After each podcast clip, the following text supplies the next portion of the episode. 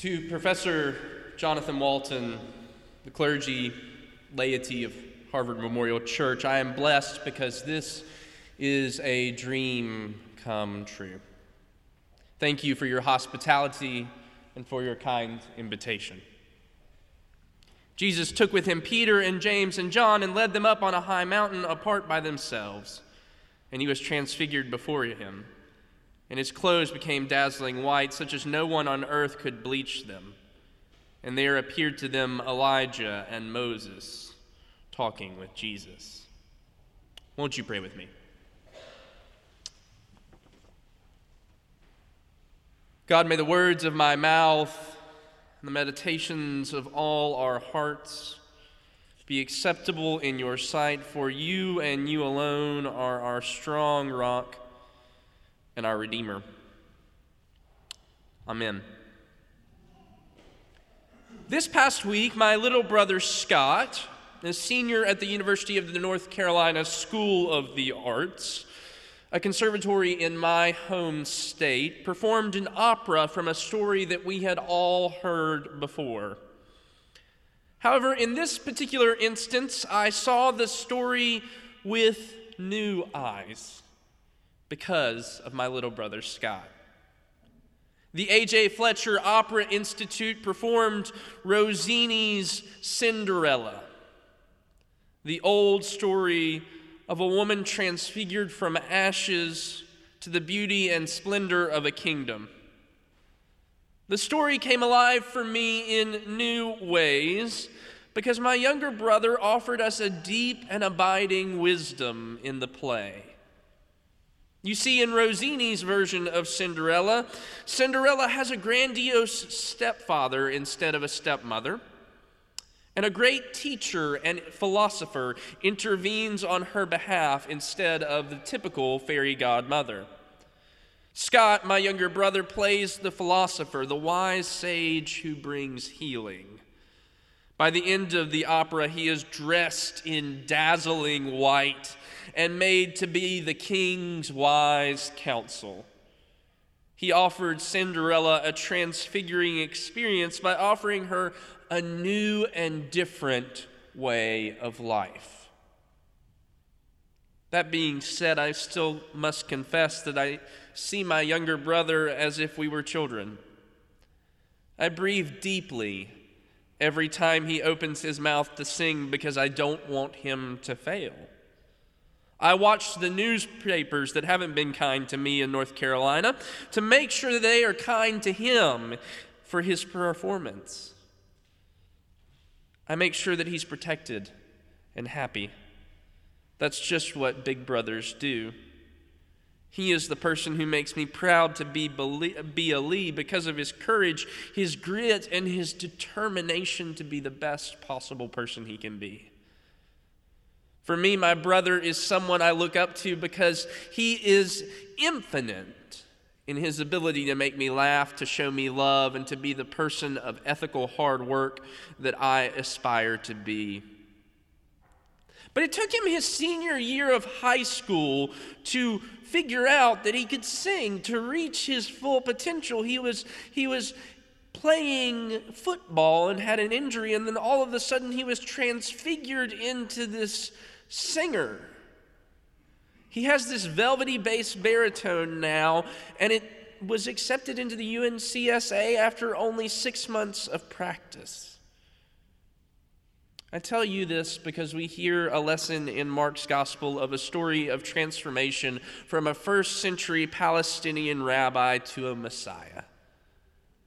Jesus has turned his face towards Jerusalem he knows what is next. Peter, James, and John went with him up on a high mountain, and there he was transfigured. He was transformed, like Scott was in Rossini's Cinderella, into a Christological version of himself with Moses and Elijah. Now, the easy homiletical move here, Professor Walton, the easy thing to do for me today would be to blame Peter in the story because Peter wants to build this tabernacle, this place of worship, this place where we can just sit here and rest on our laurels. And I know many of you find fault in Peter. You're good at finding fault, you're at Harvard. Um, But we don't give Peter enough credit in Mark's lesson for us today. For in this moment, infinity touched the finite. Or, as the theologian and Toy Story character Buzz Lightyear might say, Peter, James, and John were taken to infinity and beyond. What would you do if heaven touched earth as it did in this account? What would you do if Martin and Malcolm and Jesus showed up right here and had a message for us? What would you do? I believe the lesson in today's gospel text is that when heaven bends down to touch earth, you best be ready for the beauty of God's infinity. Deeper than that, this lesson is a lesson and a text in touch.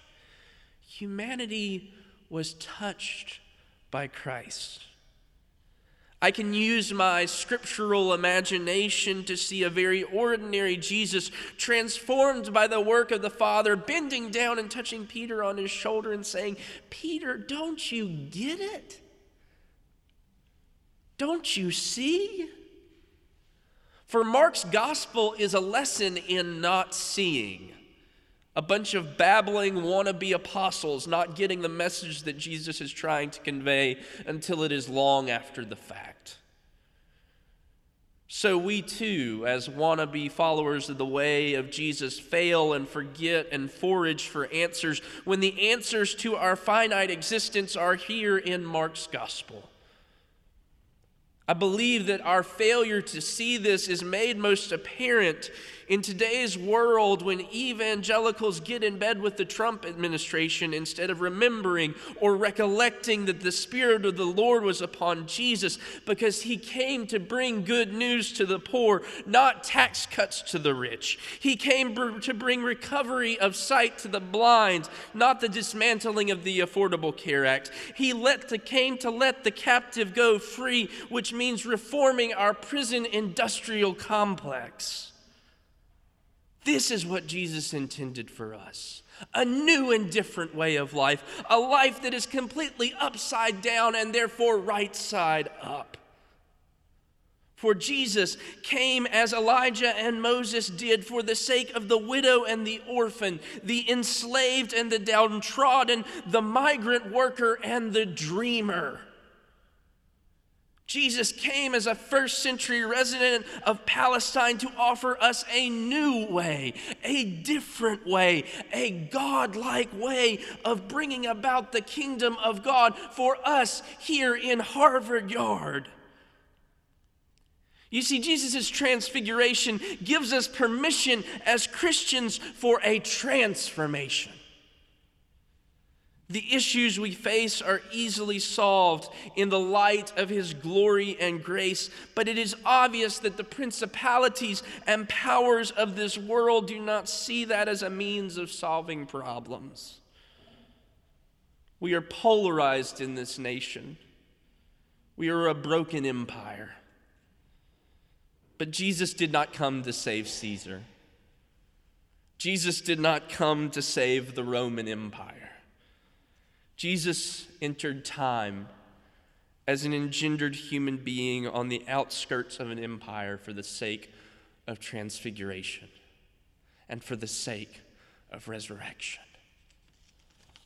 One of my preaching professors at Duke, Chuck Campbell, said that it's far past time for Christians to call out our leaders. But in so doing, we must call out the principalities and powers that make those leaders possible. We must call out the wicked stepfather and stepsisters, as in Rossini's Cinderella. And I feel that you people here at Harvard are the best people to do it. You people here at the Memorial Church, under the leadership of your fine clergy, can do just that.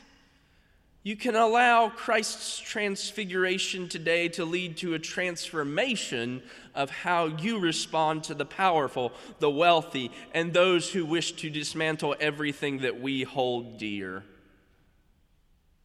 Simply and directly, You must offer those who claim to know it all that you know infinity. You know a God who has made plain the way of the world is not the way of Christ. You know a God who cares more for the dreamers than those who wish to crush dreams. You know a God who has named racism and xenophobia as sinful. You know a God who sees Confederate monuments as idolatrous. So, in that infinite reality, we must name it as a part of our finite nature. With all that said, and when it's all done, this can still be difficult. The church is not what she used to be. In fact, many sanctuaries across our country find their pews are empty.